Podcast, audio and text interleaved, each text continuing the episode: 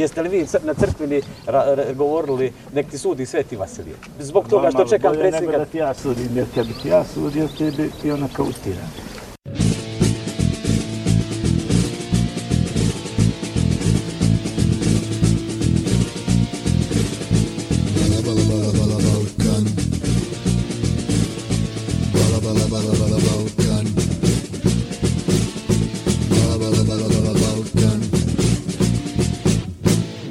Neues vom Balla Balla Balkan. Palaver und Polemik mit dem Schwerpunkt Südosteuropa. Mit Krsto Lazarevic und Daniel Majic.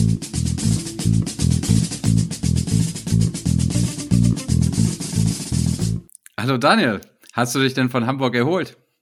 Hamburg ist eine gute Stadt. Nach Hamburg fahre ich gerne und wenn ich da wegfahre, dann fahre ich da nicht so gerne weg. Dann denke ich immer, es hätte irgendwie noch einen Tag länger sein können. Ganz im Gegensatz zu Berlin, wo ich jedes Mal froh bin, wenn es vorbei ist. Krass, okay.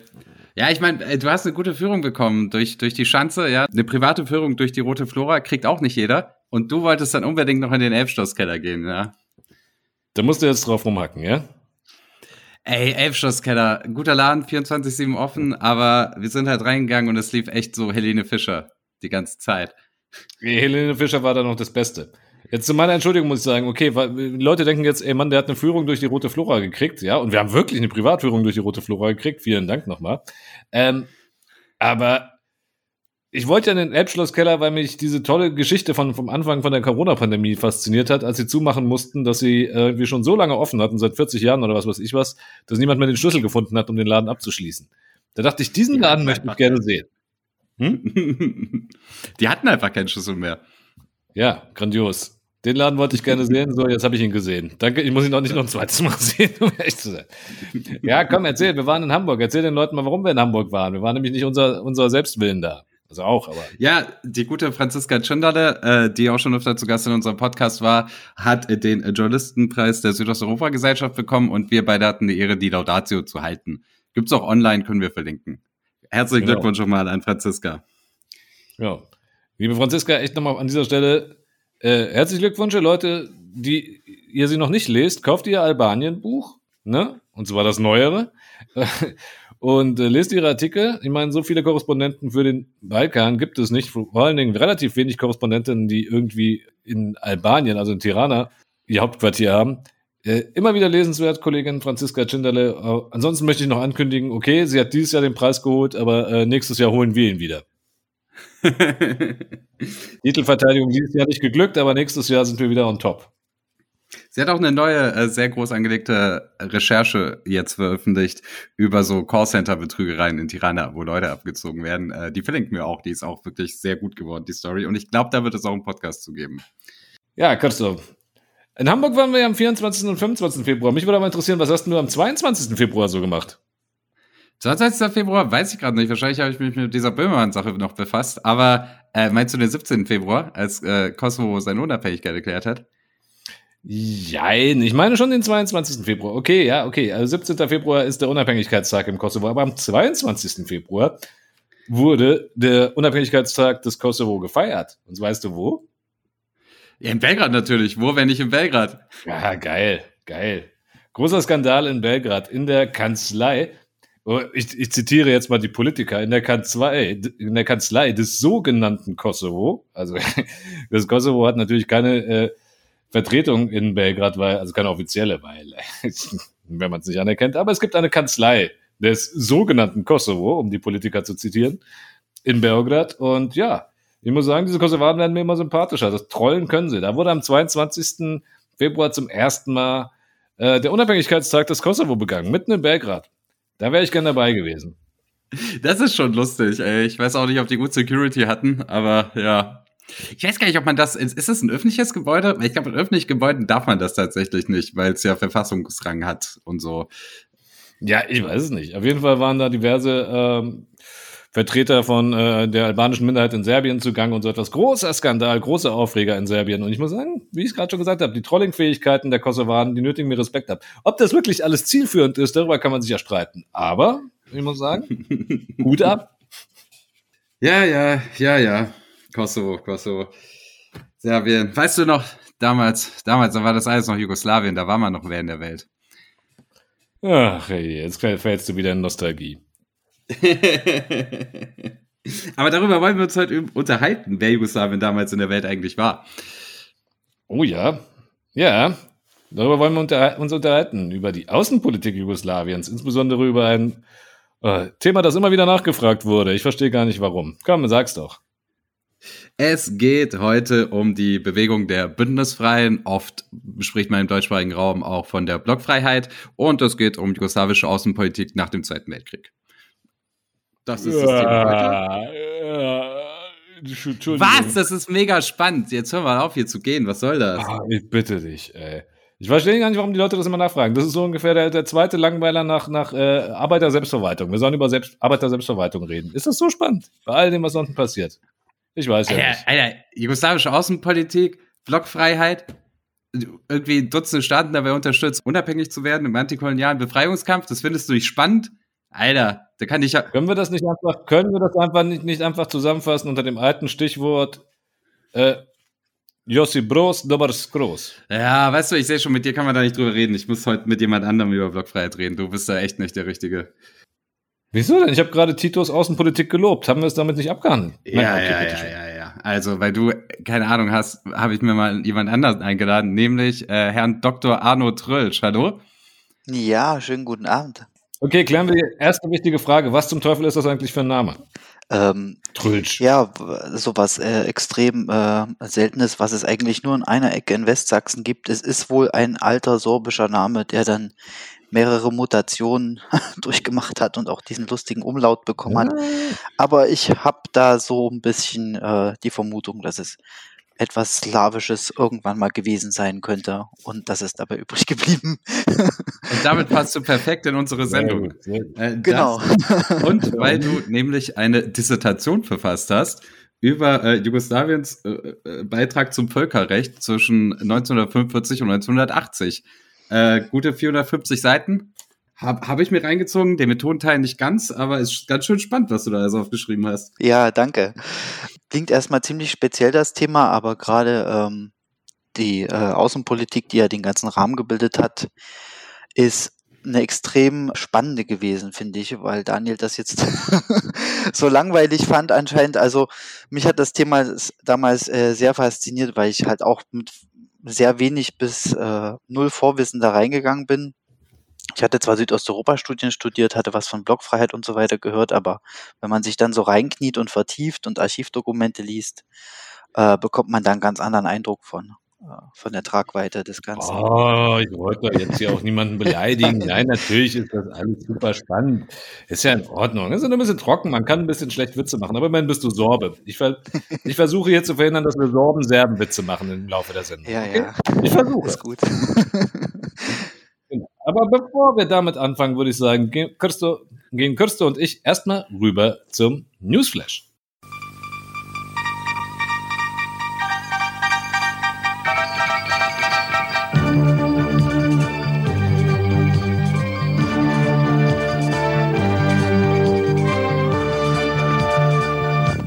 Bosnien-Herzegowina. Polizei untersagt Pride-Veranstaltungen in Banja Luka. Die Polizei in Banja Luka hat eine öffentliche Veranstaltung von LGBTQ-Aktivistinnen am 18. März verboten. Als offizieller Grund werden Sicherheitsbedenken angeführt. Geplant war eine Aufführung des Filmes Pride mit anschließender Diskussion. Im Vorfeld kam es zu Protesten von nationalistischen Gegendemonstranten. Die Stadt war voller queerfeindlicher Nachrichten. Auch Milorad Dodik, Präsident der Republika Srpska, meldete sich zu Wort und sagte, dass er gegen solche Veranstaltungen sei und erwartet, dass die Behörden alle Demonstrationen für LGBTQ-Rechte im freien und Innenräumen untersagen. Allzu progressive Ansichten sollte man auch vom Dodik-Gegner und Bürgermeister von Banja Luka, Draško Stanivukovic, nicht erwarten. Er ist gegen solche Veranstaltungen, weil er, Zitat, wisse, was sein Glaube und die Identität seines Volkes ist. Wohlgemerkt, es geht hier nicht mehr um eine Pride, sondern darum, dass ein gottverdammter Film gezeigt wird, der LGBTQ-Fragen thematisiert. Kroatien bzw. Niederlande. Die kroatische Schriftstellerin und Essayistin Dubravka Ugrešić ist im Alter von 73 Jahren in Amsterdam gestorben. Dies berichtete die kroatische Nachrichtenagentur China am 17. März unter Berufung auf den Verlag Multimedialny Institut in Zagreb, der Ugrešićs Bücher in Kroatien herausgab. Ugrišić galt ab Mitte der 70er Jahre als einer der bedeutendsten und einflussreichsten zeitgenössischen Schriftsteller im ehemaligen Jugoslawien. Zu ihren bekanntesten Werken aus dieser Zeit gehören die Romane Stefica Zweck Uraljama Života und Forsiranje Romana Reke. Infolge ihrer Ablehnung jedweden Chauvinismus wurde Ugrišić Ziel einer Hetzkampagne regierungstreuer Medien nach der kroatischen Unabhängigkeit. Daraufhin verließ sie 1993 das Land und lebte fortan zuerst in den USA und später in den Niederlanden. Im Exil entstand ein Großteil jener Essays, die sie international bekannt machten und in denen sie sich gleichermaßen kritisch wie scharfsinnig mit dem Nationalismus in den Nachfolgestaaten Jugoslawiens auseinandersetzte. Besonders bekannt sind ihre Essaysammlungen My American Fictionary und Kultur der Lüge. Für ihre Arbeit wurde Ugrišić unter anderem mit dem Heinrich-Mann-Preis der Akademie der Künste in Berlin und 2012 mit dem Jean-Amery-Preis für europäische Essayistik ausgezeichnet. Wer wissen will, was Christo und ich von Dubravka Ugrišić halten, dem sei nochmal unsere Literaturfolge ans Herz gelegt. Serbien. Nach Angaben der serbischen Nichtregierungsorganisation CIRTA finanzieren sich viele regierungsnahe serbische Medien zu großen Teil durch Anzeigenerlöse deutscher Unternehmen. Darunter auch einige, die sehr positiv über Wladimir Putin berichten oder auch behaupten, die Ukraine habe Russland angegriffen. Deutsche Unternehmen machen rund 10% der untersuchten Anzeigen aus. Mehr als 10 deutsche Unternehmen schalteten im vergangenen Jahr in serbischen Medien jeweils Anzeigen im Wert von mehr als einer Million Euro. Lidl gab mit Abstand am meisten Geld aus. Insgesamt schaltete der Konzern Anzeigen im Wert von gut 54 Millionen Euro. Dahinter folgt Bayersdorf mit 10,3 Millionen Euro, Glovo, das zu Delivery Hero gehört, mit 5 Millionen Euro und die Berlin Chemie AG mit 3,7 Millionen Euro. Auch DM, Dr. Theis, Bayer und Metro schalteten jeweils Werbung im Wert von mehr als einer Million Euro. Mehr als die Hälfte der Ausgaben von Lidl ging der Analyse nach an die Fernsehsender TV Pink und TV Happy. Mehr dazu erfahrt ihr in einem Beitrag des ARD Faktenfinders, den wir in den Shownotes verlinken werden. Montenegro. Bei der Präsidentenwahl in Montenegro hat Amtsinhaber Milo Djukanovic in der ersten Runde mit 35,5 Prozent die meisten Stimmen geholt, muss jetzt jedoch in einer Stichwahl gegen Jakov Milatovic von der Liste Europa Sada Europa jetzt antreten. Milatovic kam auf 28,8 Prozent der Stimmen. Seine Partei gibt sich modern und reformorientiert und steht dennoch der serbisch-orthodoxen Kirche nahe. Wir erinnern uns, Djukanovic hat sich in den letzten Jahren in einen offenen Konflikt mit der serbisch-orthodoxen Kirche begeben, der er vorwirft, ein Vehikel serbischer Hegemonialansprüche in der Region zu sein. Dies hatte unter anderem zu teils gewalttätigen Straßenprotesten geführt. Dem Konflikt hatten wir unter anderem eine ganze Episode gewidmet. Abgeschlagen auf dem dritten Platz landete der pro-serbische Kandidat Andrea Mandric, der als Gewährsmann des serbischen Präsidenten Alexander Vucic in Podgorica gilt. Auf ihn entfielen 19,2 Prozent der Stimmen. Die Präsidentenwahl fand nur wenige Tage, nachdem Djukanovic das Parlament aufgelöst und Neuwahlen für den 11. Juni angesetzt hatte, statt. Anlass für die Auflösung des Parlaments war, dass auch mehr als sieben Monate nach dem Misstrauensvotum gegen die Regierung von Ex-Premier Dritan Abasovic immer noch keine neue Regierung zustande gekommen ist.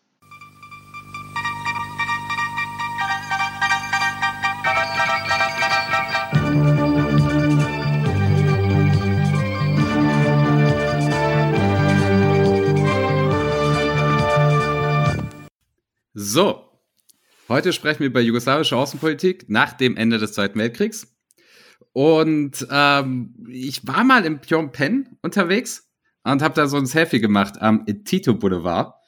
Äh, in Neu-Delhi heißt eine der wichtigsten Verkehrsachsen äh, Josip Broz Tito Mark. Oh, rat mal, wer da ein Selfie von sich gemacht hat. Mr. Bin der dann der. Ja, ja, ach stimmt, du warst da ja unterwegs, ja. Ja, und in afrikanischen Ja. Staaten, du kannst auch Addis Abeba, Accra, Luanda und andere Städte besuchen. Da sind auch noch die Straßen nach Tito benannt. Ähm, und wir wollen heute herausfinden, woran das eigentlich liegt. Wir wollen das ein bisschen chronologisch abhandeln nach dem Ende des Zweiten Weltkriegs. Äh, aber bevor wir starten, Arno, warum sind auf der ganzen Welt Straßen immer noch nach Tito benannt, während sie in Kroatien irgendwie umbenannt werden? Ja, das hat tatsächlich was damit zu tun, dass Tito und äh, das Tito-Jugoslawien einen unheimlichen außenpolitische Wirkung hatten und ein unheimlich großes Ansehen, äh, vor allem in den 60er und 70er Jahren auf, äh, auf der, vor allem ähm, auf der Südhalbkugel, äh, den Staaten der sogenannten Dritten Welt. Warum die so heißt, da können wir gerne nochmal drauf kommen. Es hängt ganz eng mit der jugoslawischen Außenpolitik zusammen. Ja, ähm, die haben ziemlich viel gerissen und es wurde natürlich oft mit seinem Namen verbu- verbunden, diese ganze blockfreie Außenpolitik, äh, die Außenpolitik mit Blick äh, über die Ränder der Blöcke und der Blockkonfrontation und genau. Und er ist einfach auch ziemlich viel rumgekommen. Ne? Er hat, glaube ich, 170 offizielle Auslandsreisen gemacht bis zu seinem Tod. Er war sogar noch 1979 in Havanna beim blockfreien Gipfel. Also es war wirklich kurz, da war er schon schwer krank, weil er da noch was reisen wollte. Also er hat eine ziemliche Spur auf der Welt hinterlassen. Ich meine, bei seiner Beerdigung waren so viele Staatsoberhäupter wie bei keiner sonstigen ähm, äh, Beerdigung von einem anderen Staatsoberhaupt. Also okay, zu den ganzen mhm. Sachen zum Besuch in Havanna und einigen Auslandsreisen kommen wir gleich. Aber lass uns mal chronologisch beginnen. Der Zweite Weltkrieg ist vorbei, Jugoslawien liegt in Trümmern, hat es aber zu großen Teilen geschafft, sich selbst zu befreien die äh, Partisanen beziehungsweise Kommunisten und Tito kommen an die Macht äh, und sie fangen an, Außenpolitik zu machen. Und zwar erstmal natürlich mit europäischem Bezug. Das, äh, eine der ersten Sachen, die sie machen, ist, die Kommunisten im griechischen Bürgerkrieg zu unterstützen, äh, was Stalin nicht so gut fand. Der hat gefordert, dass sie das einstellen sollen. Später hat Jugoslawien dann um die 35.000 griechische Bürgerkriegsflüchtlinge aufgenommen. Dann hatte Tito noch die Idee, dass man ja Albanien in die jugoslawische Föderation mit aufnehmen könnte. Hat auch ein paar Panzer nach Tirana geliefert, was Stalin wiederum auch wieder nicht so gut fand. Äh, und er wollte einen Balkanpakt mit Bulgarien und Albanien machen, was Stalin auch nicht so gut fand. Ähm, am Ende. Moment mal, Moment mal, ganz, ganz, ganz kurz unterbrechen. Was hat denn Stalin dazu sagen? Ja? Also jetzt, ich stelle mich mal ganz dumm. Wir reden hier von den Blockfreien und Jugoslawien war bei den Blockfreien. Moment mal, waren sie da etwa noch nicht? Ja, da gab es die Blöcke ja so noch nicht. Warschau Pakt war erst 49, oder? Hm, ja, genau, aber dass sich die Sowjetunion als äh, Avantgarde der Weltrevolution in die Politik seiner neuen Vasallenstaaten eingemischt hat und Jugoslawien da natürlich auch dazu gezählt hat, Selbstbefreiung durch Partisanen hinterher, äh, dass kaum Rote Armee daran beteiligt war, mal zur Seite gelassen. Er hat diese, äh, diese Nibelungentreue zu seinem System und seinen äh, Richtlinien genauso von Tito und der KPJ, Kommunistischen Partei Jugoslawiens, verlangt. Also genau, das hängt damit zusammen. Also Jugoslawien hat von Anfang an eine relativ unabhängige Außenpolitik, äh, vor allem in seiner unmittelbaren Nachbarschaft gemacht und das hat äh, nicht so richtig äh, zum Konzept äh, der Sowjetunion und äh, ihrer Vormachtstellung gepasst. Also Stalin hat sich da ziemlich ähm, angegriffen gefühlt davon, dass Tito so unabhängig äh, von vornherein agiert.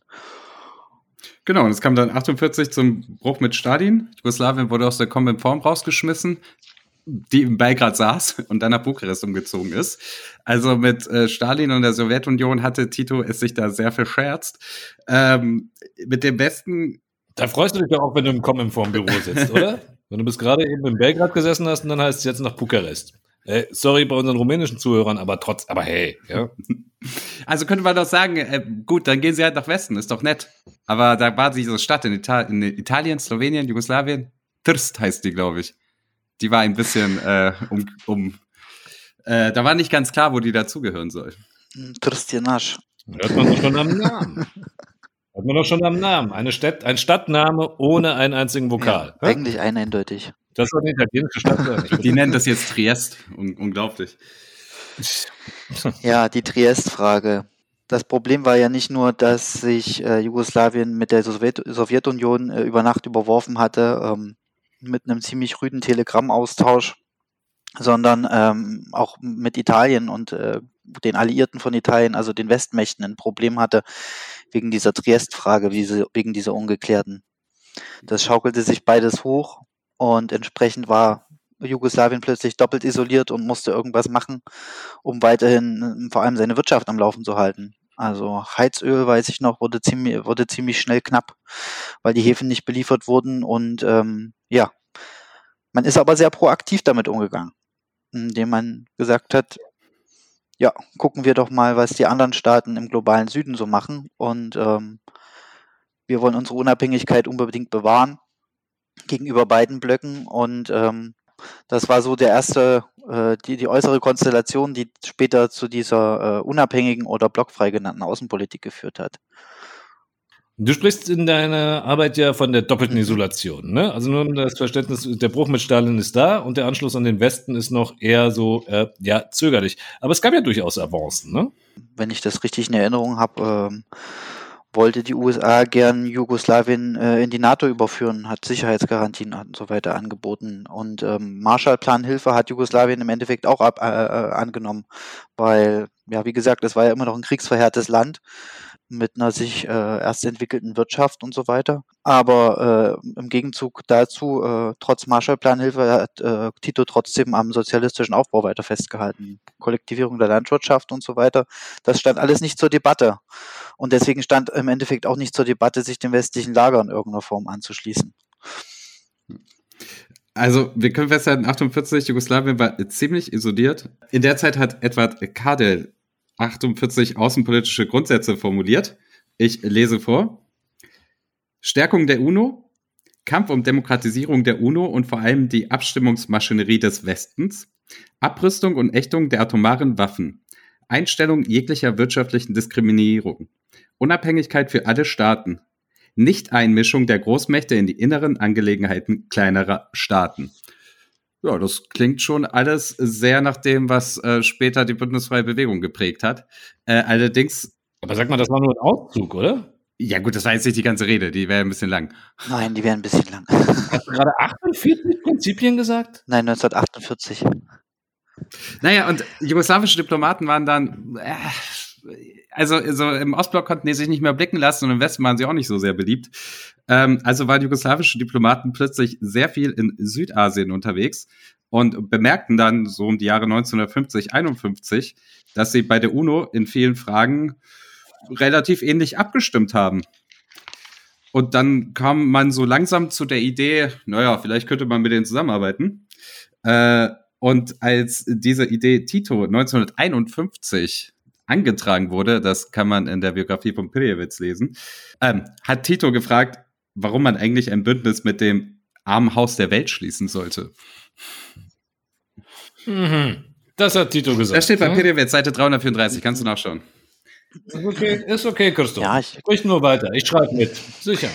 Ich glaube, er konnte sich das noch nicht so richtig vorstellen, aber wie gesagt, die treibende Kraft äh, neben Tito war sein au damaliger Außenminister Edward Kardel oh, und das diplomatische Korps, das zum Teil ja nicht nur aus dem sozialistischen Jugoslawien stammte, sondern auch noch aus dem ersten Jugoslawien. Die waren einfach sehr gut vernetzt, damals schon im Völkerbund und sie haben das mitgenommen die Nachfolgeorganisationen, die Vereinten Nationen und haben quasi dort äh, große diplomatische Avancen gemacht, vor allem den ganzen neuen unabhängigen Staaten gegenüber, allen voran Indien als eines der wichtigsten, also eigentlich der wichtigste postkoloniale Staat nach 1945. Die haben, äh, deren äh, Staatschef, der Nehru, hat auch von vornherein auch von einer Art blockfreien, also zumindest einer ähm, Außenpolitik jenseits der Blöcke gesprochen.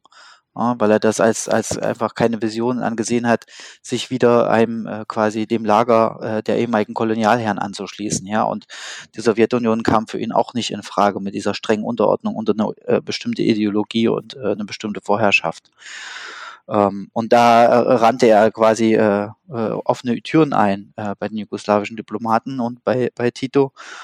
Ähm, und das ergänzte sich in dieser Hinsicht einfach sehr gut. Also die außenpolitische Position äh, Jugoslawiens neu zu bestimmen, ähm, ging halt äh, in diesem Zusammenhang viel über die UNO und viel über die Staaten der oder neu entstehenden Staaten der Südhalbkugel, die sich eben keinem der beiden Blöcke anschließen wollten. Also wenn, wenn, wenn Tito schon fragt, warum tun wir uns mit dem Armenhaus zusammen, dann klingt das für mich ein bisschen so, als ob in der Führungsspitze von Jugoslawien dann nicht unbedingt das wirtschaftliche Interesse im Vordergrund stand. Oder interpretiere ich das jetzt falsch? Hm. Das wirtschaftliche Interesse war da, aber man wusste natürlich, dass man als Land, das in Europa liegt, äh, mittelfristig auch wieder äh, mit seinen Nachbarn äh, Handel treiben musste. Also das war immer, das war immer eine, ein, einer der großen, großen Würfe, dass man äh, über wirtschaftliche Kooperation und Gleichberechtigung äh, äh, dazu kommt, neue Handelspartner und neue Handelsrouten zu erschließen. Das hat sich aber äh, ziemlich schnell als äh, marginal herausgestellt bei der ganzen Geschichte. Der wirtschaftliche Austausch hat natürlich zugenommen und auch der Austausch von Know-how, vor allem aus Jugoslawien in die postkolonialen Staaten Afrikas und Asiens. Aber äh, die wichtigsten Handelspartner Jugoslawiens blieben bis zum Ende äh, die Europäische Wirtschaftsgemeinschaft äh, und dann äh, an zweiter Stelle die Staaten äh, des sowjetischen Lagers, ja, des Ostblocks, einfach aus der Geografie auch bedingt. Ne? Du hast vorhin schon gesagt, dass Tito viel gereist ist. Interessant ist, zwischen 48 und 53 hat er Jugoslawien kein einziges Mal verlassen. Und 1954 begann er dann aber richtig mit seiner Reisediplomatie. Mhm. Äh, er besuchte Griechenland und die Türkei im Rahmen des Balkanpaktes, was man als Annäherung an die NATO verstehen könnte. Er besuchte Queen Elizabeth II. 1955, was irgendwie im sowjetischen Block nochmal für Aufsehen gesorgt hat.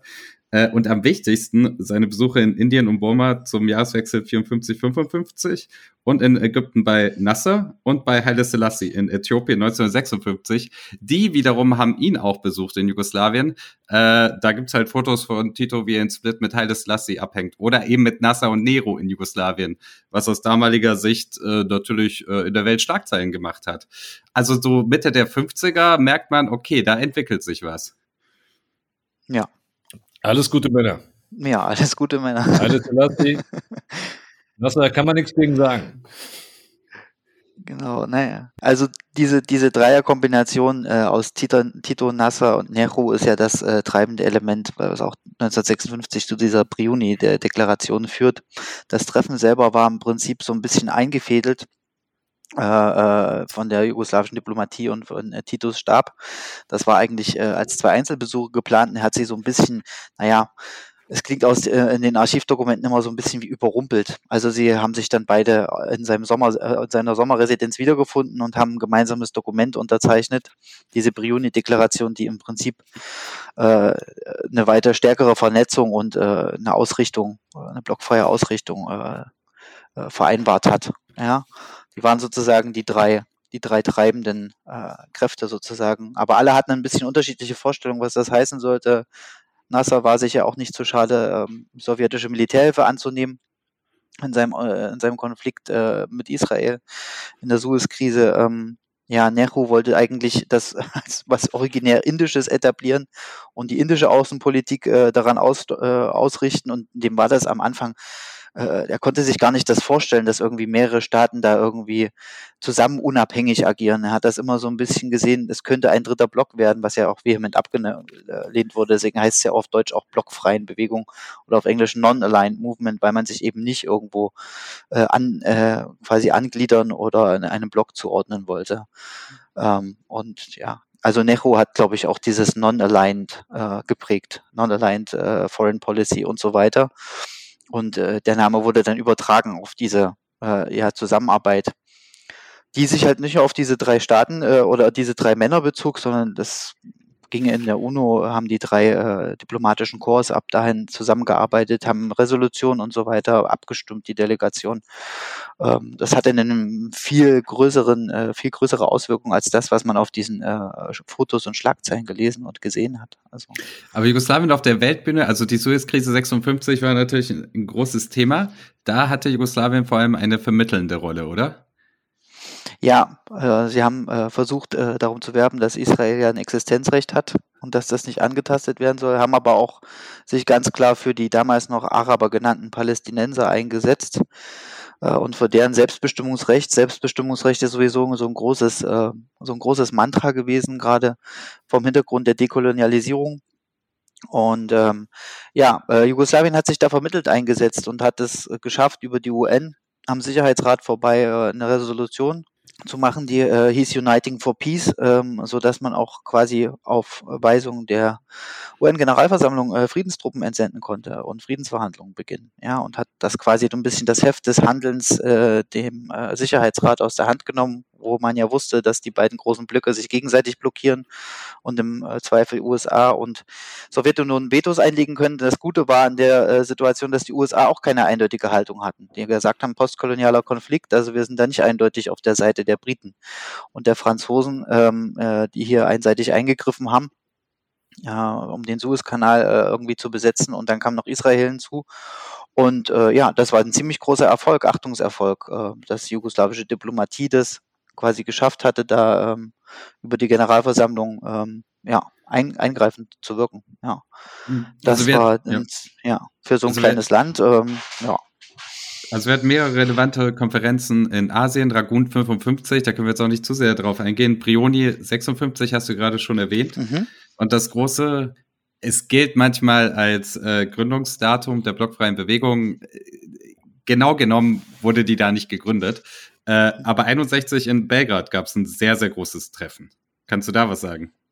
Ja, die äh, Belgrader Konferenz 1961 ähm, gilt so weltpolitisch als der Beginn äh, der blockfreien Bewegung, auch wenn da in den Abschlussdokumenten nie was jemand von was von Bewegungen oder von Organisationsformen oder so weiter geredet hat. Es war halt ein Treffen äh, von postkolonialen Staaten äh, unter der Federführung von äh, Jugoslawien und Ägypten und Indien. Äh, unter anderem äh, Indonesien hat auch eine große, größere Rolle gespielt, immer mehr. Ähm, und äh, ja, sie haben sich halt kurz nach dem, das war halt kurz nach dem äh, Bau der Berliner Mauer und äh, im Westen wurde es zuerst wahrgenommen, ist das hier eine neue Art Friedensbewegung. Ähm, so hat man sich auch selbst verstanden, aber es ging ganz klar um eine Positionierung gegen diese Blockkonfrontation, äh, gegen Aufrüstung und für mehr äh, wirtschaftliche Gerechtigkeit und Entwicklung gerade der postkolonialen Staaten der südlichen Halbkugel. Das äh, war vor allem eine symbolpolitische Geschichte, die äh, Belgrader Konferenz. Ähm, und es ist auch lange nichts passiert. Bis 1970 gab es kein äh, großes blockfreien Treffen mehr, aber im Hintergrund äh, lief die äh, Diplomatie äh, die, auf, äh, auf der Bühne der Vereinten Nationen natürlich weiter. Äh, darum geht es vor allem in meinem Buch. Da, die 60er Jahre werden immer so dargestellt, weil das da nicht so viel passiert ist und dass ich das dann so, so verlaufen hätte. Also den Eindruck, dem muss ich da widersprechen. Also die Diplomatie, ähm, die gemeinsamen Anstrengungen für Abrüstung und so weiter, äh, die wurden weiter betrieben. Auch für wirtschaftliche Gerechtigkeit und ähm, genau Souveränität über natürliche Ressourcen und so weiter. Das waren ganz große Themen ähm, in den Vereinten Nationen und Jugoslawien und die Delegationen ähm, waren da an vorderster Front, da ähm, ja, Stimmen zu sammeln, vor allem in der postkolonialen Staatenwelt. Ja, und bei dieser Konferenz, die ja noch kein Gründungstreffen war, wie wir gesagt haben, hat man fünf Prinzipien festgelegt, wenn ich mir es richtig notiert mhm. habe. Ich lese mal ganz kurz vor, wenn es recht ist. Punkt eins ist unabhängige auf Koexistenz unterschiedlicher Gesellschaftssysteme, wichtig, äh, gerichtete Politik. Zweitens, dauerhafte Unterstützung von antikolonialen Befreiungsbewegungen. Das hat Jugoslawien durchaus ernst genommen. Mhm. Darüber werden wir später nochmal reden. Äh, das Verbot von Mitgliedschaften in multilateralen Militärbündnissen im Kontext des Systemkonflikts. Ja, diese Ausnahme ist ganz wichtig, weil unter Punkt 4 wird dann äh, doch eine Ausnahme gemacht. Mit Ausnahme von regionalen Verteidigungsbündnissen oder bilateralen Militärpakten, die ebenfalls nicht im Rahmen des Systemkonflikts geschlossen wurden. Ne? Es, äh, Jugoslawien hatte ja äh, diverse ja, äh, Militärallianzen geschlossen, unter anderem mit äh, Griechenland und der Türkei.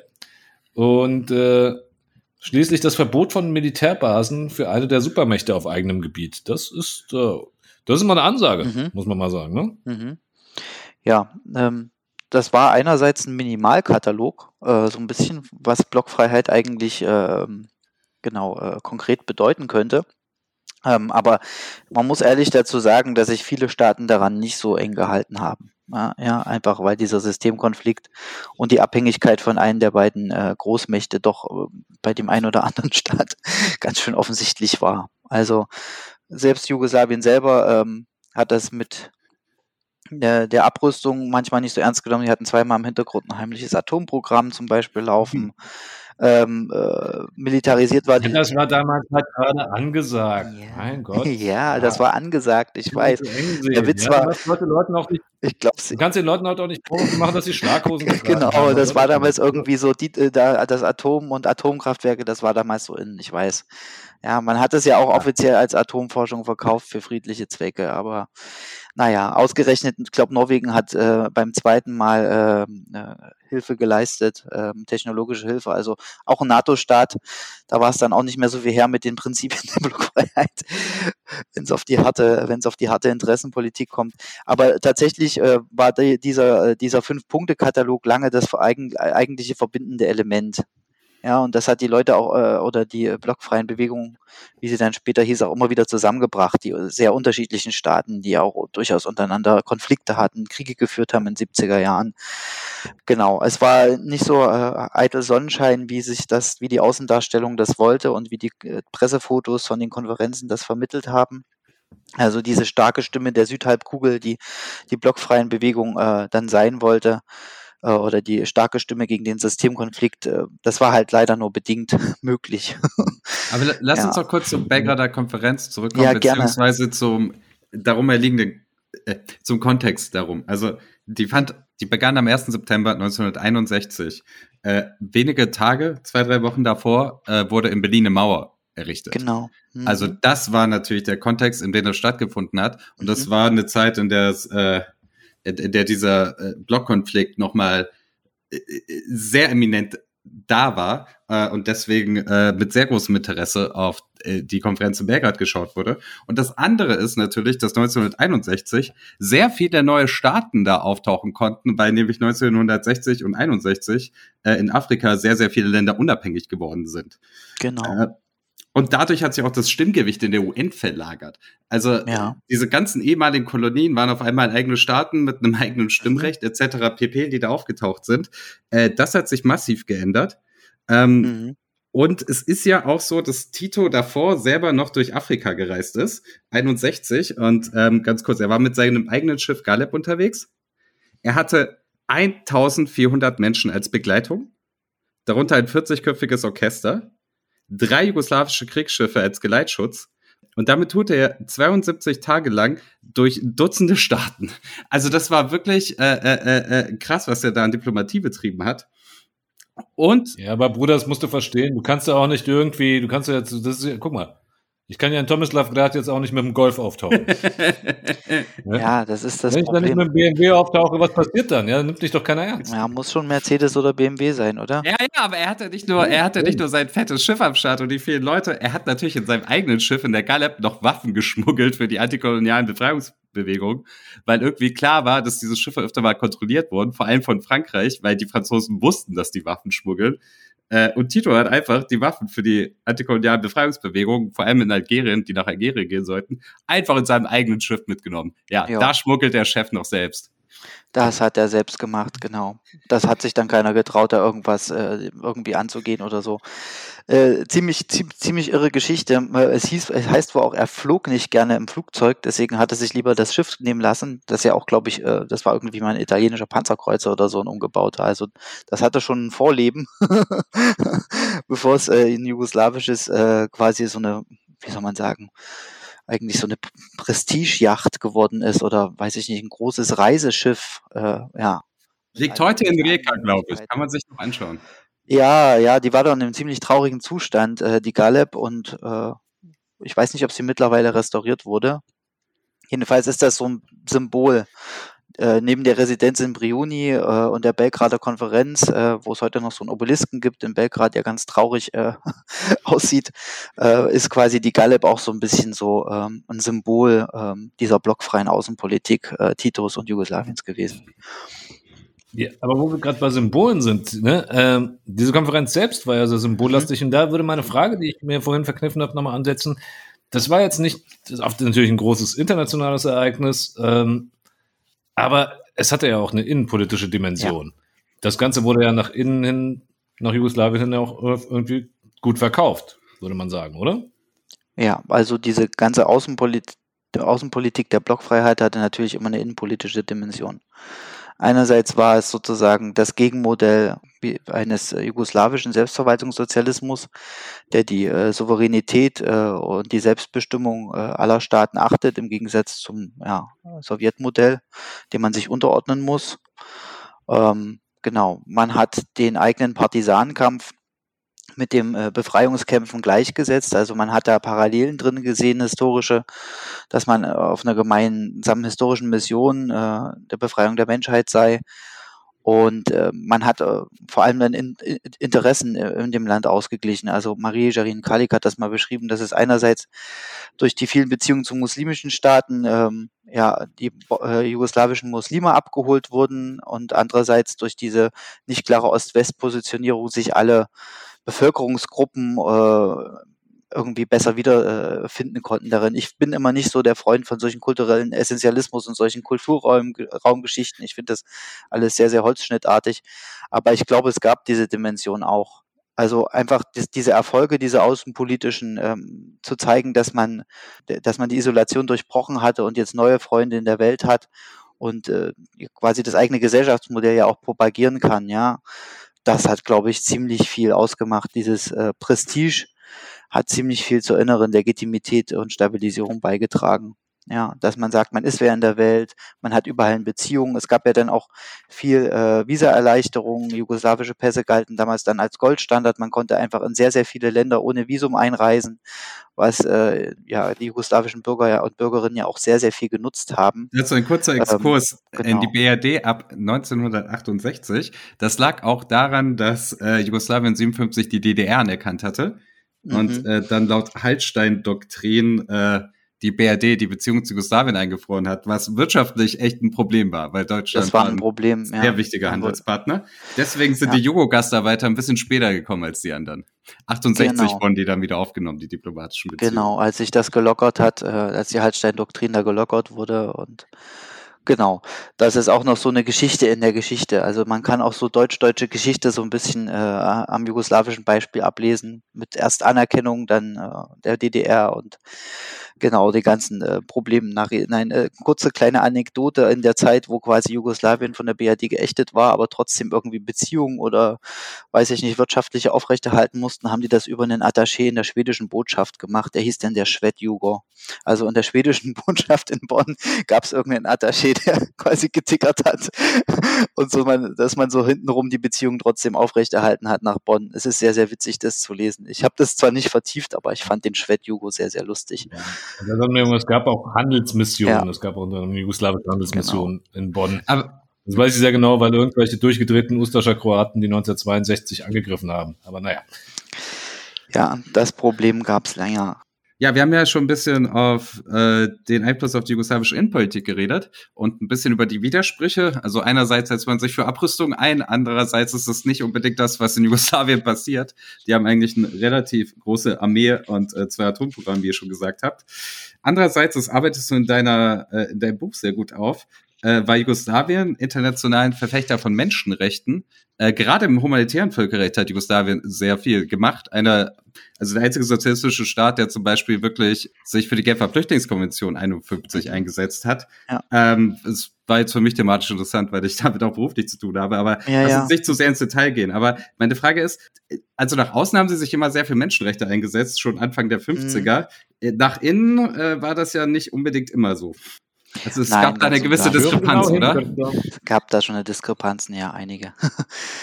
Also gerade in der Anfangsphase. Ähm, Jugoslawien galt ja immer so ein bisschen als Beispiel für so eine Art menschlichen Sozialismus. Ähm, der Selbstverwaltungssozialismus hat ja nun schon sehr viel äh, Freiräume gelassen äh, für wirtschaftliche und auch äh, kulturelle Aktivitäten. Es gab ja keine stark zensierte Kulturpolitik zum Beispiel äh, nach, äh, äh, ja, nach den 1950ern. Es gab ja dann einen ziemlich großen eine ziemlich freie Künstler- und Kulturszene und so weiter. Das würde jetzt alles zu weit führen, aber ähm, menschenrechtlich gesehen war ja, war es ja so, dass es war trotzdem sozialistischer Staat und Menschenrechte wurden im sozialistischen äh, System oder ideologisch gesehen als Garantierechte und Kollektivrechte des Staates gegenüber seinen Bürgern. Also Wohnraum schaffen, genug für, für Lebensgrundlagen sorgen, äh, äh, für Mobilität sorgen, ähm, halt Diese quasi sozialen Rechte hat Jugoslawien aber tatsächlich umgesetzt. Also das ja, sehr gut, sehr, sehr gut.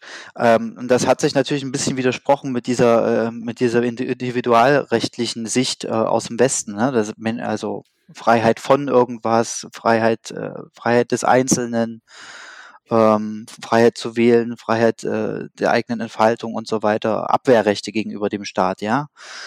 Das war so ein bisschen, das war so ein bisschen im Widerstreit. Also gab ja auch äh, durchaus Dissidenten, es gab Golly Ottok, ähm, ja, es gab äh, Schauprozesse und so weiter gegen Menschen, die äh, sich gegen das System ausgesprochen haben, dass die oft auch irgendwie Nationalisten waren, äh, sei mal dahingestellt. Das war manchmal, manchmal hat es gestimmt, manchmal war es auch äh, sozusagen äh, Propaganda.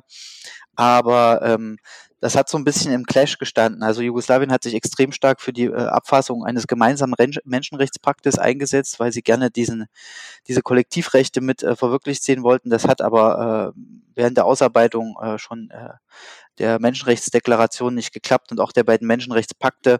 Es hat sich dann herausgestellt, dass es wirklich einen Pakt über bürgerliche Rechte und einen Pakt über soziale und kulturelle Rechte geben wird. Der eine mehr auf diese individuellen Rechte ab, äh, abheben, der andere auf diese Kollektivrechte, die man äh, aus dem sozialistischen System kannte.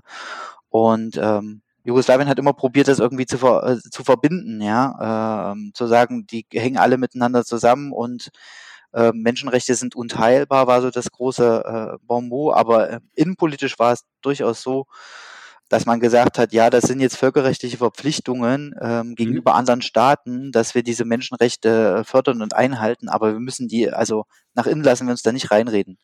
Also schon gar nicht irgendwie Menschenrechtspakte, die so irgendwie sagen, dass Individuen irgendwie äh, Regierungen verklagen können oder so wegen menschenrechtswidrigen Verhalten. Das hat man ganz klar abgelehnt. Also einerseits hat die, war die Rechtsliteratur äh, oder die, ähm, genau, die Juristen in Jugoslawien, Juristinnen haben das ganz klar abgelehnt, gesagt, das ist irgendwie eine sehr westliche Lesart.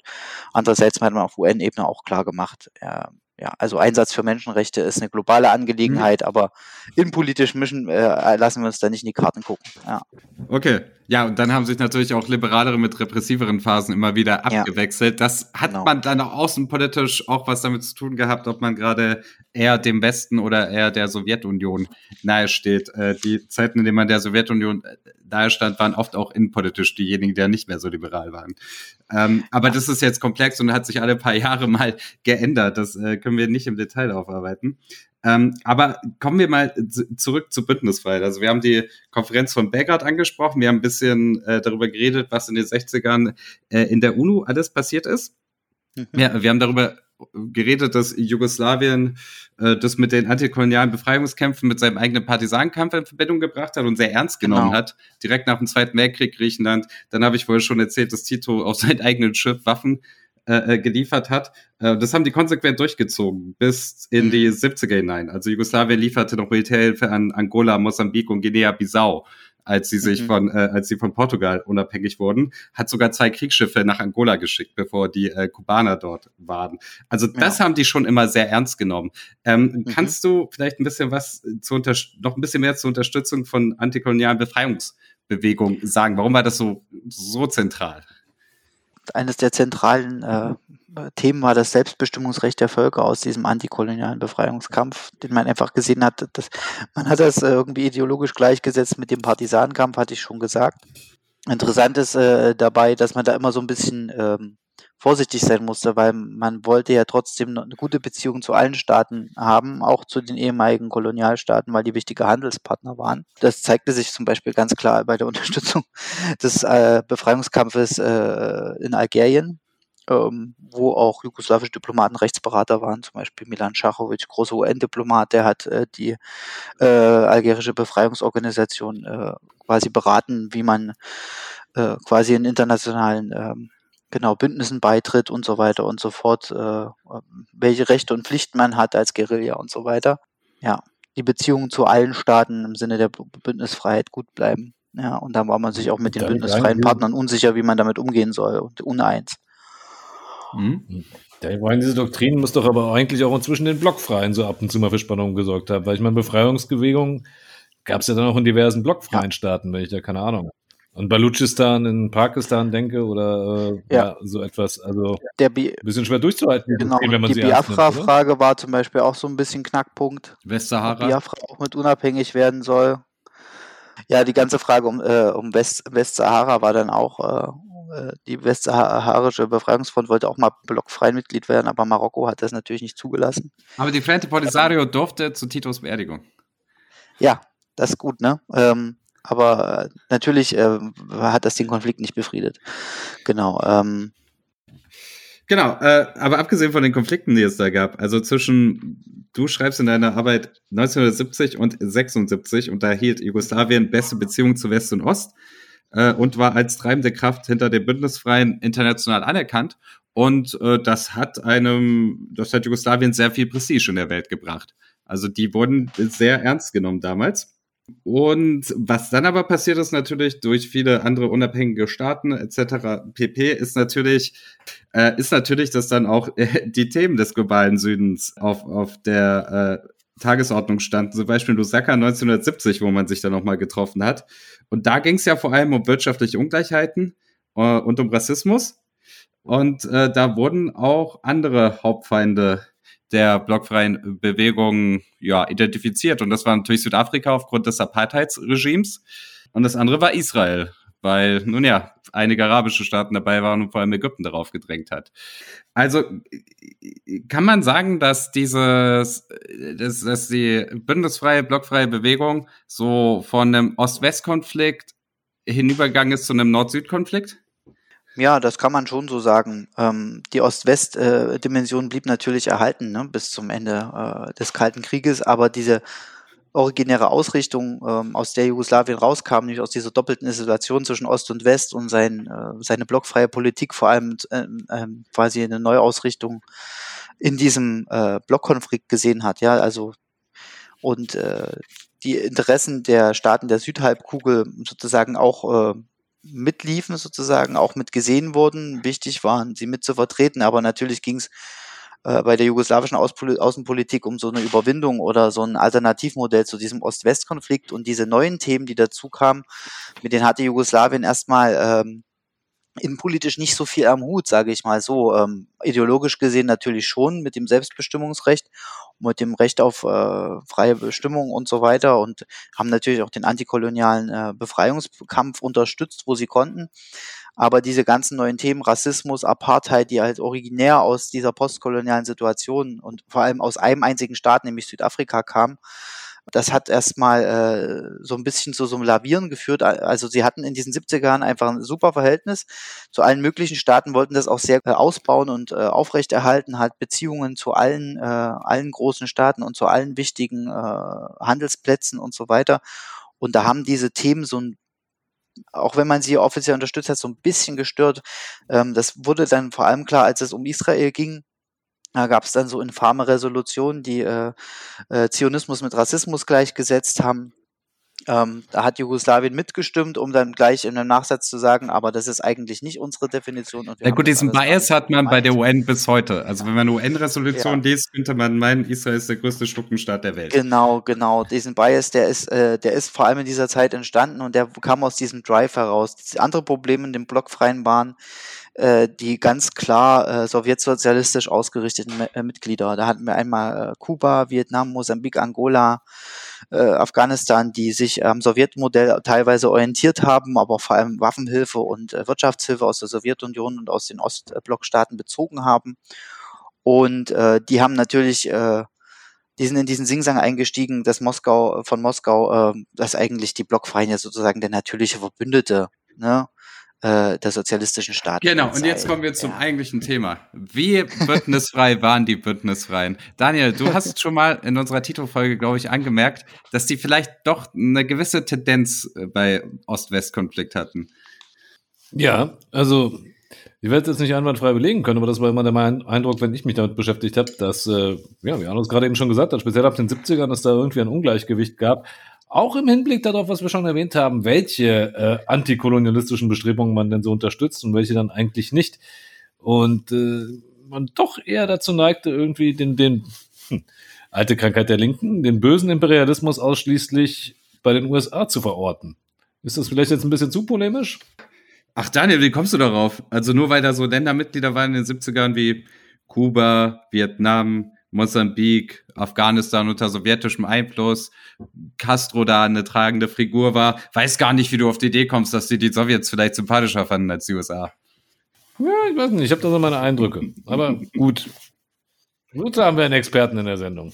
Ja, und gut, dass, äh, dass eines der Gründungsmitglieder der Blockfreien da ziemlich äh, sich gegen gestemmt hat nämlich Jugoslawien und sogar in Person von Tito. Ähm, und Indien und also, Sri Lanka vor allem. Also das waren so ja, Staaten, die wollten nicht in die sowjetische Einflusssphäre nein, geraten. Exakt. Ja, exakt. Aber ähm, also es gibt da halt diese Anekdote, dass Tito äh, eigentlich gar nicht mehr 1979 zur Gipfelkonferenz in Havanna fahren äh, durfte. Ich habe auch die Dokumente zu den Vorbereitungskonferenzen in den Treffen gelesen. Da ging es halt schon ziemlich hoch her. Da hat man so versucht zu lavieren, so von wegen, man versteht ja die Kubaner mit ihrem Anti-Amerikanismus in ihrer Situation äh, quasi isoliert und äh, sanktioniert vor der, äh, vor der Küste der USA, aber äh, man hat halt verstanden, dass sie sich so pro-sowjetisch ausgerichtet haben, man wollte sich halt nicht einkaufen lassen. Das war halt so ein bisschen, Tito hat das so ein bisschen als sein Lebenswerk gesehen äh, und auch als äh, einen wichtigen Nachlass und einen wichtigen Impuls und äh, hat, äh, hat sich ja selber Das Land hatte sich ja selber so ein bisschen vom, so äh, vom sowjetischen System komplett emanzipiert und äh, die blockfreien Bewegung unter anderem deswegen aufgezogen, ja, und diese Kontakte gesucht und diese Diplomatie betrieben. Und er hat es tatsächlich äh, hinbekommen, äh, das Wording der, äh, der Deklaration so zu machen, dass es eben nicht beim westlichen äh, Staaten so ankam, wie das die blockfreien Bewegungen jetzt sich jetzt eindeutig ausrichten, ja, Richtung, äh, Richtung Sowjetunion. Hm.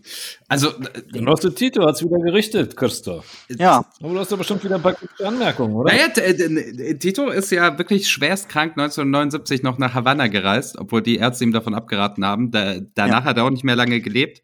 Äh, und es gibt eine Beschreibung dieser Szene, ich glaube, von Ivan Ivani, seinem äh, damaligen Übersetzer. Mhm. Der, der lebt heute noch in Wien und Belgrad. Äh, sehr, sehr großartiger Schriftsteller auch und Übersetzer.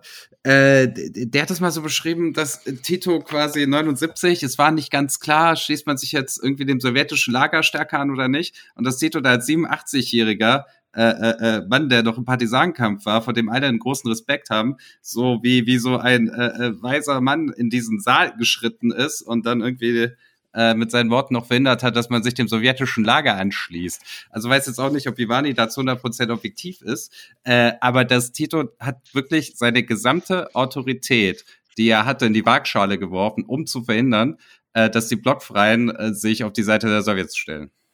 Also so habe ich das auch gelesen, auch äh, Kollegen, äh, Historiker-Kollegen aus, äh, aus dem postjugoslawischen Raum wie Tvrtko Jakowina bestätigen das so, dass äh, 1979 der Gipfel so gelaufen ist und ähm, dass die, äh, dass das sonst eine andere Wendung genommen hatte, hätte, ähm, die ganze blockfreien Bewegung unter kubanischer Führung, unter dem Vorsitz von Fidel Castro. Ähm, genau. Aber ähm, das Traurige ist ja, dass er, dass das wirklich, das war zwar wichtig für Tito, dass er das noch gemacht hat, aber er ist ja kurz darauf gestorben. Also und, und wer war nicht auf seiner Beerdigung? Fidel Castro war nicht auf seiner Beerdigung. Von allen Staatschefs, fast alle Staatschefs der Welt waren da. Äh, aber ja. Fidel Castro ausgerechnet nicht, weil der war noch dupiert von der Szene in Havanna. Ja. Da tatsächlich persönliche, da gab es tatsächlich äh, also eine persönliche Ebene da drin. Ähm, genau, und danach verlagern sich ja auch ein bisschen so die Themen in der blockfreien Bewegung. Dadurch, dass Jugoslawien mit innenpolitischen äh, Problemen konfrontiert ist, ähm, nach Titos Tod äh, immer verstärkter, ähm, ja, verlagern sich auch die Themenschwerpunkte. Ich habe hier noch ein Zitat ja. von Ivan Ivani, mhm. Seite 138, Titos Dolmetscher. Äh, es geht um Kuba. Und er, er hat halt dieses Buch geschrieben und nochmal diese Dokumente mhm. gelesen, so wie du sie auch gelesen hast. Und Ivani schreibt hier, ich versuche die Reden, Resolutionen und Rapporte wieder zu lesen. Langweilige Phrasen über Phrasen. Wo ist die Bewegung der Blockfreien? Wo ist der Glaube an die Mission Titos? Wenn man aber trotzdem versucht, zum Sinn des Ganzen zu gelangen, dann ist wohl alles eine Niederlage gewesen. Alles. Die ursprünglichen Prinzipien der Blockfreiheit? Interessant bestenfalls für Dissertationen von Politikwissenschaftlern, die ein ausgefallenes Thema suchen. Ui. Tut mir leid, bei dem Satz musste ich natürlich an dich denken. Kein Problem. ja. Sollen wir noch ein bisschen ironisch weiterarbeiten? Ich habe auch ein Zitat hier vorliegen. Ja. Und ihr müsst raten, wem es gehört. Christoph, diesmal ist es ein echtes Zitat. Okay? Na gut. Und zwar, lesen mal vor, wer hat das hier gesagt? Es war vor allen Dingen Tito, von dem ich Inspiration erhielt, wenn ich nach dem rechten Weg äh, suchte und wenn ich Nee, wenn ich wichtige Entscheidungen während unseres Befreiungskampfes treffen musste. Oft habe ich gedacht, was würde Tito tun in diesem Moment? Äh, Lumumba. Uh, okay, der Kontinent stimmt schon mal. Hm. Auch 60er stimmt wahrscheinlich auch, oder? Oh, ja, ein bisschen später. Ah, okay. Ähm, warte, ich komme gleich drauf. Wie hieß der denn? Der Typ von Simbabwe oder? Mugabe. Ja! Robert Mugabe. Robert Mugabe. Ja, Robert richtig. Mugabe. Okay, noch so ein sympathischer Mensch. Also ja. ich würde mal sagen, irgendwie Inspirationsquelle Tito, man könnte sagen, falsch verstanden oder zumindest kann man sagen, es haben sich nicht nur sympathische Menschen. Ja, aber die 70er war Mugabe noch anders. Das war damals noch anders, ja. damals war Mugabe noch anders. Äh, damals waren viele noch anders. Genau. Ja. Der Iran war auch noch Wow. anders, aber der Iran wurde erst 1979 anders. Aber er ist ja heute immer noch der große, äh, der großen Mitglieder sozusagen der noch bestehenden, äh, ja, äh, blockfreien Ja, Bewegung. ich finde das Zitat, ich habe das Zitat jetzt vorgelesen, weil ich das irgendwie so bezeichnend finde, ne? Weil es? irgendwie äh, auf der einen Seite ist, war Robert Mugabe ja Anführer eines Befreiungskampfes, eines antikolonialistischen, also insofern eigentlich einer guten Sache. Was dann aus ihm geworden ist? Hm, Ich glaube, der war noch älter als Tito, als er endlich abtreten musste. Oh yeah. der war definitiv noch. Ja. ja. Und noch nicht mal tot. Nee. Aber okay. ja, dementsprechend, ich glaube, irgendwie finde ich das so schön. Schön finde ich es nicht, aber es ist in seiner Dialektik dann doch bezeichnend, wer sich ihn dann als Vorbild genommen hat und was der daraus gemacht hat. Würde ich so unterschreiben. Also das ist auch mein Eindruck ähm, von vielen politischen Vorhaben und von vielen äh, Idealen, die äh, so in diesen Deklarationen und Abschlusskommuniqués der blockfreien äh, Bewegung äh, so äh, umherschwirren, dass davon im Endeffekt nicht viel übrig geblieben ist, wenn man es äh, auf harte Interessenpolitik und auch auf die innenpolitischen Situationen äh, der Staaten herunterbricht. Also da sind einfach unheimlich viele ähm, ja, Gesellschaften dabei gewesen, die extrem im Umbruch waren, die dann von Bürgerkrieg gezeichnet wurden, von Diktatur, äh, Menschenrechtsverstößen schwersten Ausmaßes. Da rede ich nicht von Jugoslawien, sondern von ähm, ja, allen möglichen anderen Staaten, vor allem ähm, ja, Zimbabwe ist so ein nicht so gutes Beispiel. Uganda fällt mir ein. Äh, Diese, diese blockfreien Bewegungen hatte, hatte einfach eine, eine, eine ziemlich klare Hochphase und das war ei- einerseits die symbolpolitische Aufladung Anfang der 60er im Rahmen der Dekolonialisierung und dieses auf, einfach dieses krassen Ost-West-Konfliktes, also Bau, Mauerbau und Kuba-Krise, ähm, wo das einfach extrem großen, ähm, extrem große Attraktivität hatte, da was Drittes zu machen. Man hat sich ja nie als Block verstanden, deswegen heißt es ja auch blockfrei. Ja? Also ich schreibe in meinem Buch, das ist das dritte Lager, das keins sein möchte. Du hast aber auch noch das äh, eigentliche Stichwort jetzt zur Überleitung in die 80er Jahre ge gegeben, nämlich äh, nicht viel übrig geblieben. Reden wir mal darüber, wie es mit den Blockfreien dann weiterging. 80er, wie es dann weiterging. Ja, in den 80ern äh, hatte Jugoslawien dann innenpolitisch ziemlich viele Probleme und äh, mit Titos Tod und dem Ende seiner Reisediplomatie ist auch das internationale Prestige ein wenig zurückgegangen. Äh, es gab aber noch mal eine Gipfelkonferenz in Belgrad 1989. Da hat Jugoslawien aber selbst außenpolitisch keine so große Rolle mehr gespielt. Äh, eine Sache, die man noch positiv hervorheben kann, in Belgrad 89 rückte der globale Umweltschutz auf die Agenda. Das äh, habe ich in deiner Arbeit äh, zum ersten Mal gelesen, ehrlich gesagt, und fand das sehr interessant. Ähm, Aber man kann festhalten, 9 und, äh, Jugoslawien, 80er, Ende, Anfang der 90er war für die blockfreien Bewegung nicht mehr ganz so relevant. Es gibt aber etwas, wofür sich Jugoslawien vorher sehr stark eingesetzt hat bei der UNO, auch äh, sehr erfolgreich. Ähm, und das war das Selbstbestimmungsrecht der Völker. Und Jugoslawien hat sich ja nicht nur der UNO dafür stark gemacht, sondern äh, äh, das auch innenpolitisch ernst genommen. Und 1974 ja den Teilrepubliken ein Sezessionsrecht eingeräumt, was dann 1991 sehr relevant wurde. Oh ja, also es stand in der Verfassung, es stand, glaube ich, auch in den vorherigen äh, Fassungen der, Verfa der jugoslawischen Verfassung in irgendeiner Form äh, drin, aber 1974 halt ganz explizit dann. Ähm, Selbstbestimmungsrecht der Völker, ähm, ja, das ist ein äh, ganz großes Lebensthema gewesen, auch der jugoslawischen Diplomatie, ähm, ist auch, ähm, äh, ja, ich habe ja nun so viel ein bisschen auch über die Völkerrechtswissenschaft in Jugoslawien geschrieben ähm, und quasi ihre Indienstnahme beziehungsweise ihr Wirken äh, für die äh, jugoslawische Außenpolitik.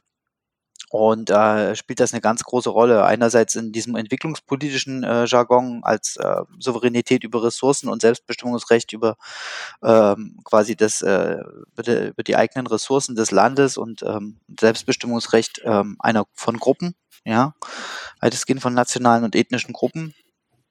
Ähm, und die andere äh, Schlagseite sind Minderheitenrechte. Also Jugoslawien hat sich ganz stark für äh, eine Minderheitenkarte eingesetzt, die quasi die Menschenrechte ergänzen sollte. Man hat ja nur selber äh, große Erfahrung gehabt, wie quasi ein multinationaler Staat funktioniert. Und es gab ja neben den großen Staatsvölkern auch ganz viele kleinere äh, Narodnos, die hießen sie. Ja, genau, die Volks-, also die äh, Ethnizitäten oder Volksgruppen sozusagen, die keine eigenen Staatsvölker wären. Äh, die größte davon, nämlich die Albaner im Kosovo, ähm, äh, gab es ja Proteste und so weiter. Dann hat man eine riesig große ungarische Minderheit gehabt, eine Vojvodina bis heute. Und dann noch ganz viele äh, kleinere und größere Gruppen. Ne? Ähm, und äh, das war auch ein, eines dieser Anliegen. Ähm, auch im Rahmen äh, ähm, des KSZE-Prozesses hat man versucht, auf europäischer Ebene Minderheitenrechte äh, zu propagieren. Man hat mehrere erfolgreiche Abschl äh, äh Abkommen mit den Nachbarstaaten abgeschlossen, vor allem mit Österreich und Italien, über die Anerkennung der jeweiligen Minderheiten, also Slowenen. Äh, Slowenen, Burgenland, Kroaten. Österreich. Genau, Burgenland, Kroaten und äh, Kroaten äh, und Slowenen in Italien. Genau. Ähm, und äh, das Ironische ist, als quasi diese blockfreien Konferenz äh, Belgrad 1989 war, da waren ja die, die nationalen Spannungen oder die Spannungen zwischen den Teilrepubliken schon riesengroß. Ja, das war ja schon äh, zu einem Zeitpunkt, wo sich auch die, das Präsidium äh, so ein bisschen über äh, nicht mehr so richtig viel zum Verwalten hatte, weil die äh, Teilrepubliken angefangen haben, äh, eigene Politik in vielerlei Hinsicht zu machen, im, eben immer mit Bezug auf äh, dieses äh, Selbstbestimmungsrecht und das Sezessionsrecht aus der Verfassung. Und die Ironie an der ganzen Sache ist doch, dass Jugoslawien sich zeitlebens außenpolitisch für das Selbstbestimmungsrecht der Völker eingesetzt hat und am Ende deswegen zerbrochen ist. Wenn man es sehr zynisch also, sagen will. Genau, wenn man das sehr zynisch so sehen will, ähm, kommt das auf alle Fälle hin. Ja, das ist halt, es gibt diese Ironien der Geschichte, auch die Ironie der Geschichte, dass die letzte äh, größere oder die, äh, dass es nochmal eine, in Belgrad nochmal eine blockfreien Konferenz äh, gab, als Jugoslawien quasi äh, ausgefallen war, schon sozusagen als treibende Kraft in dieser Bewegung. Ja, und es vor allem um ähm, äh, die Südhalbkugel ging, um Apartheid, aber halt auch um globalen Umweltschutz. Also die Themen sich einfach verschoben haben zum Ende, äh, ja, zum Ende dieses sogenannten Kalten Krieges. Darf ich dich mal was fragen? Also ich meine, es ist jetzt dann doch sehr augenfällig, dass mit dem Tod Titus und der Desinteg äh, Desintegration Jugoslawiens dann auch diese blockfreien Bewegung zusehends an, ja, Bedeutung verliert.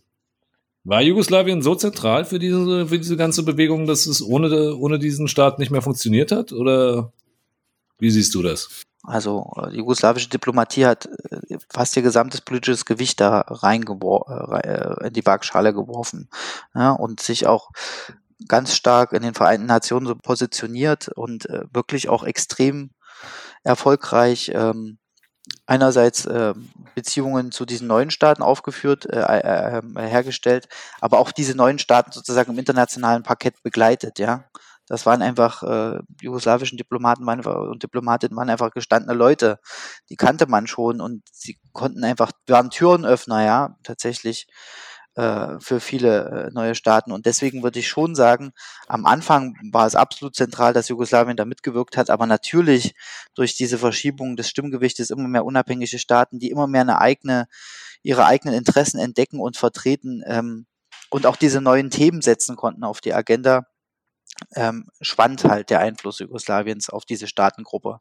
Es gab dann ja auch nochmal innerhalb so ein paar äh, Veränderungen, ähm, während sich Jugoslawien ja doch noch immer sehr stark für die Überwindung des Ost-West-Konflikts eingesetzt hat, im KSZE-Prozess, in die Helsinki-Konferenzen stark beteiligt hat, ähm, einfach auch aus den eigenen Interessen als europäisches Land, haben die äh, Staaten der Südhalbkugel halt wirklich geschaut, diese prosowjetische äh, Verschiebung gehabt, ne, geschaut, ob sie nicht vielleicht doch bei der Sowjetunion äh, mehr Hilfe und mehr äh, Annäherung äh, sich näher annähern können besser.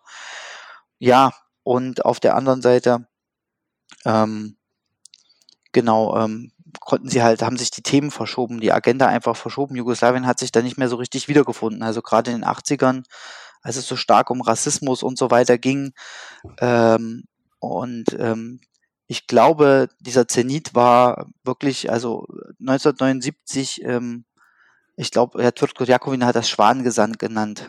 also so ein bisschen an Schwansee. genau. Ähm, ähm, das war so das, äh, nochmal das, das, äh, das ganze politische Gewicht, das Tito in diese Bewegung ähm, ja, gegeben hatte. Sozusagen hat er nochmal aufgelebt, aber danach wurde ja auch die äh, blockfreien Bewegungen ähm, weltpolitisch unbedeutender. Moment, Moment, Moment. Also ihr tut jetzt so, als würden die gar keine Rolle mehr spielen. Ich möchte mal hier sagen, es gibt die blockfreien Bewegungen noch, ja? Sie hat, ja, die gibt's noch. Sie hat 120, über 120 Mitgliedstaaten, ja? Und macht über die Hälfte der Weltbevölkerung aus, ja? Über 120 Mitgliedstaaten. Aktueller Vorsitzender äh, Ilham Aliyev aus Aserbaidschan, davor Nicolas Maduro aus Venezuela Guter Mann. und davor Ja, Mahmoud. Ahmadinejad. Ja, also eine, Ja. eine, ein Verein, der sich die Menschenrechte auf die Fahne geschrieben hat. Hm, ja.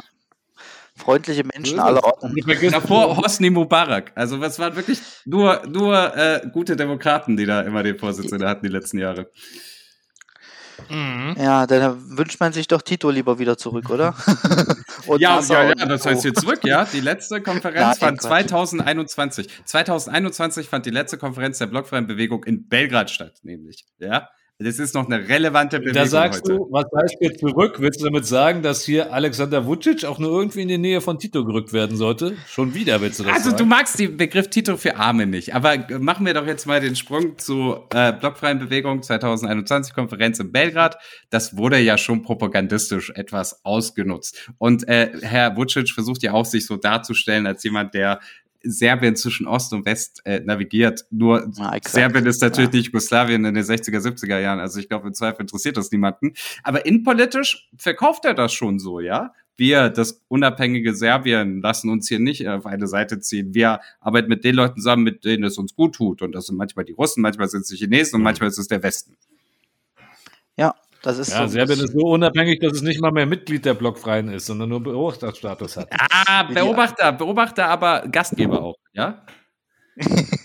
Das hatte natürlich den Hintergrund, dass äh, 2021 äh, das 60-jährige Jubiläum der Belgrader Konferenz war, ne, von 61. Ja, Ähm, aber ist auch eine gute Stadt zum Party machen, kann man nichts sagen. Ja, ist auch eine gute Stadt zum Party machen. Ich weiß nicht, ob dann das blockfreien Denkmal dann endlich mal saniert wurde. Das sah ganz traurig aus, als ich 2016 im Archiv war und das mal vorbeigelaufen bin. Ähm, ja, äh, das Gute daran, dass Vucic so ein bisschen sich dem versucht anzudienen und ein bisschen auch diese, diese großen, viel zu großen historischen Fußstapfen treten möchte, äh, die ihm natürlich überhaupt nicht passen und die auch nicht zu ihm passen ähm, ist natürlich, dass es dann viel mehr, For also es gab plötzlich Forschungsgelder für sowas, ja. Also ich habe auch einen, äh, ich habe auch einen Artikel beigetragen zu einem Band, der genau zu diesem 60-jährigen Jubiläum rausgekommen ist und natürlich äh, die serbische Regierung das gesponsert hat, äh, mit dem Hintergrund, dass sie äh, versuchen, so ein bisschen selber äh, Blockfreie zu spielen oder in diese quasi in, da irgendwie versuchen, das nachzuahmen. Aber natürlich hat die heutige serbische Außenpolitik ähm, nicht mehr viel damit zu tun. Es ist im Prinzip so ein Mimikry. Es sieht oberflächlich so aus, aber in der Tiefe ist es nicht so. Also die europäische Integration soll ja weiterhin vorangetrieben werden. Man weiß zwar nicht so richtig, wie das gehen soll, indem man gleichzeitig mit, mit Russland, dem Aggressorstaat, äh, weiterhin so gute Beziehungen anscheinend führen möchte. Ähm, es ist es, äh, es, es ist vertrackt, ehrlich gesagt. Und ich hab's, äh, ich sehe es so, dass es so ein bisschen so der Versuch ist, der Vucic-Regierung und der Naplet äh, äh, ähm, so einen Gegenentwurf zu machen zu den zu liberalen und zu pro-westlichen und zu demokratischen äh, ja, äh, Kräften in Serbien. Äh, Um nochmal auf diese Konferenz 2021 anzugehen, nur mal, weil, um zu sehen, wie, wie toll die war. Ich meine, du hast schon erwähnt, Christo, Vorsitzender der Blockfreien, äh, war zu dem Zeitpunkt, ich glaube, er ist es immer noch, aber ich weiß Aliyev. jetzt nicht genau. Ja, Ja, ja, ist immer noch. ja, der gute Ilham Aliyev, der gute Mann, der starke Mann in Aserbaidschan. Und der durfte und dann noch so schöne Sachen sagen wie, wenn sich alle an die Prinzipien der äh, Blockfreien halten würden, dann gäbe es auf der Welt keine Kriege. Armenien. ja. Nagorno-Karabach. Ja. Was, was, macht, was veranstaltet er da gerade? Naja, okay, gut. Äh, Naja. Ansonsten ging es überraschenderweise in Serbien sehr viel um die Unantastbarkeit von Grenzen und territoriale Integrität. Kosovo. ja. Kosovo mit Torien. Tja. Ja, dann kann man nur allen einen frohen 17. Februar wünschen, die daran teilgenommen haben. Naja, okay. Also es ist irgendwie schon ein ziemlicher Quatschverein, habe ich den Eindruck. Also ich habe das Gefühl, die blockfreie Bewegung ist halt so ein bisschen wie Facebook. Also es gibt es noch und ab und zu schickt jemand eine Nachricht und man kommuniziert darüber, aber so eine richtige Relevanz hat es eigentlich nicht mehr, oder? Ja, ich würde sagen, die Blockfreien sind eher Getter oder Truth Social. Also, Okay. Telegram, Telegram-Kanal. Die blockfreie Bewegung ist ein großer Telegram-Kanal. Ja, ist, mittlerweile ist es sowas wie ein großer Telegram-Kanal. Vielleicht auch, vielleicht passt der, vielleicht passt der Vielleicht kriegen sie eine Sendung auf RTL 2. oh Mann, ey. Von dem Blockfreien zum Wendler. Wie haben wir das geschafft? Die ganze Folge war von Anfang an darauf ausgelegt. Oh, dass du den bringen wolltest. Ja. Da musst du jetzt aber auch noch die Geissens Antifa machen. Nein. Okay, wie dem auch sei, wir haben jetzt lange über die Blockfreien geredet. Sind wir durch? Gibt es noch irgendwas zu den Blockfreien zu sagen? Oh, ganz viel. Wir könnten noch die ganze Nacht weiterreden, aber ich glaube, dann möchte keiner mehr den Podcast. Also ich, hören. ich habe es jetzt nur angerissen, aber ich glaube, zu Jugoslawien und Israel kann man echt eine Folge machen, Alter. Das ist Ja, wirklich kann von, man. von Tito, großen Freund Israel, bis 73, das mal Tel Aviv bombardieren. Das war schon eine ziemliche Entwicklung. Oh, bitte machen wir nicht das Fass auch noch auf. Ja, wir haben noch nicht mal unsere Antisemitismus-Folge Oh, geplant, Ruben okay? Gerzikow, äh, Grüße gehen raus. Äh, der, der fragt, wann die Folge endlich kommt. Ja, ich weiß. So, äh, hin oder her. Ich glaube, ähm, ich muss eingestehen, okay, das Thema war nicht ganz so langweilig, wie ich gedacht habe. Ja? Deshalb sollten wir es hier belassen, bevor es noch lang, bevor es dann wirklich langweilig wird. Und äh, ich sage vielen Dank, dass du da warst, Arno. Ja, sehr gern. Und äh, ich muss mal sagen, für einen Serben hast du das nicht schlecht, äh, Sorben hast du das nicht schlecht gemacht. Okay, der musste jetzt kommen, ja. Da muss jetzt kommen. Und ansonsten sage ich nur noch eins an euch beide. Lakono. Danke, Lakonot.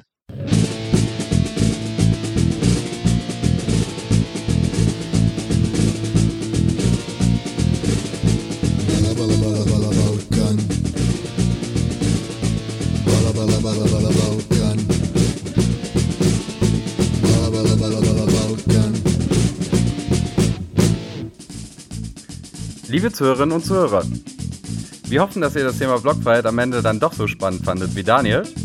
Und äh, wir haben noch eine Ansage. Solltet ihr am 3. April in Belgrad sein und um 16 Uhr zufällig Zeit haben, dann könnt ihr mal im Goethe-Institut vorbeischauen. Da sind Daniel und ich zu Gast und unterhalten uns ein bisschen über die EU-Perspektive Serbiens. Und ansonsten, wer uns unterstützen mag, kann auf unserer Homepage vorbeischauen, balabala-balkan.de und äh, findet einen Link, wie man uns auf Steady oder per PayPal unterstützen kann. In diesem Sinne, Luck und Notch.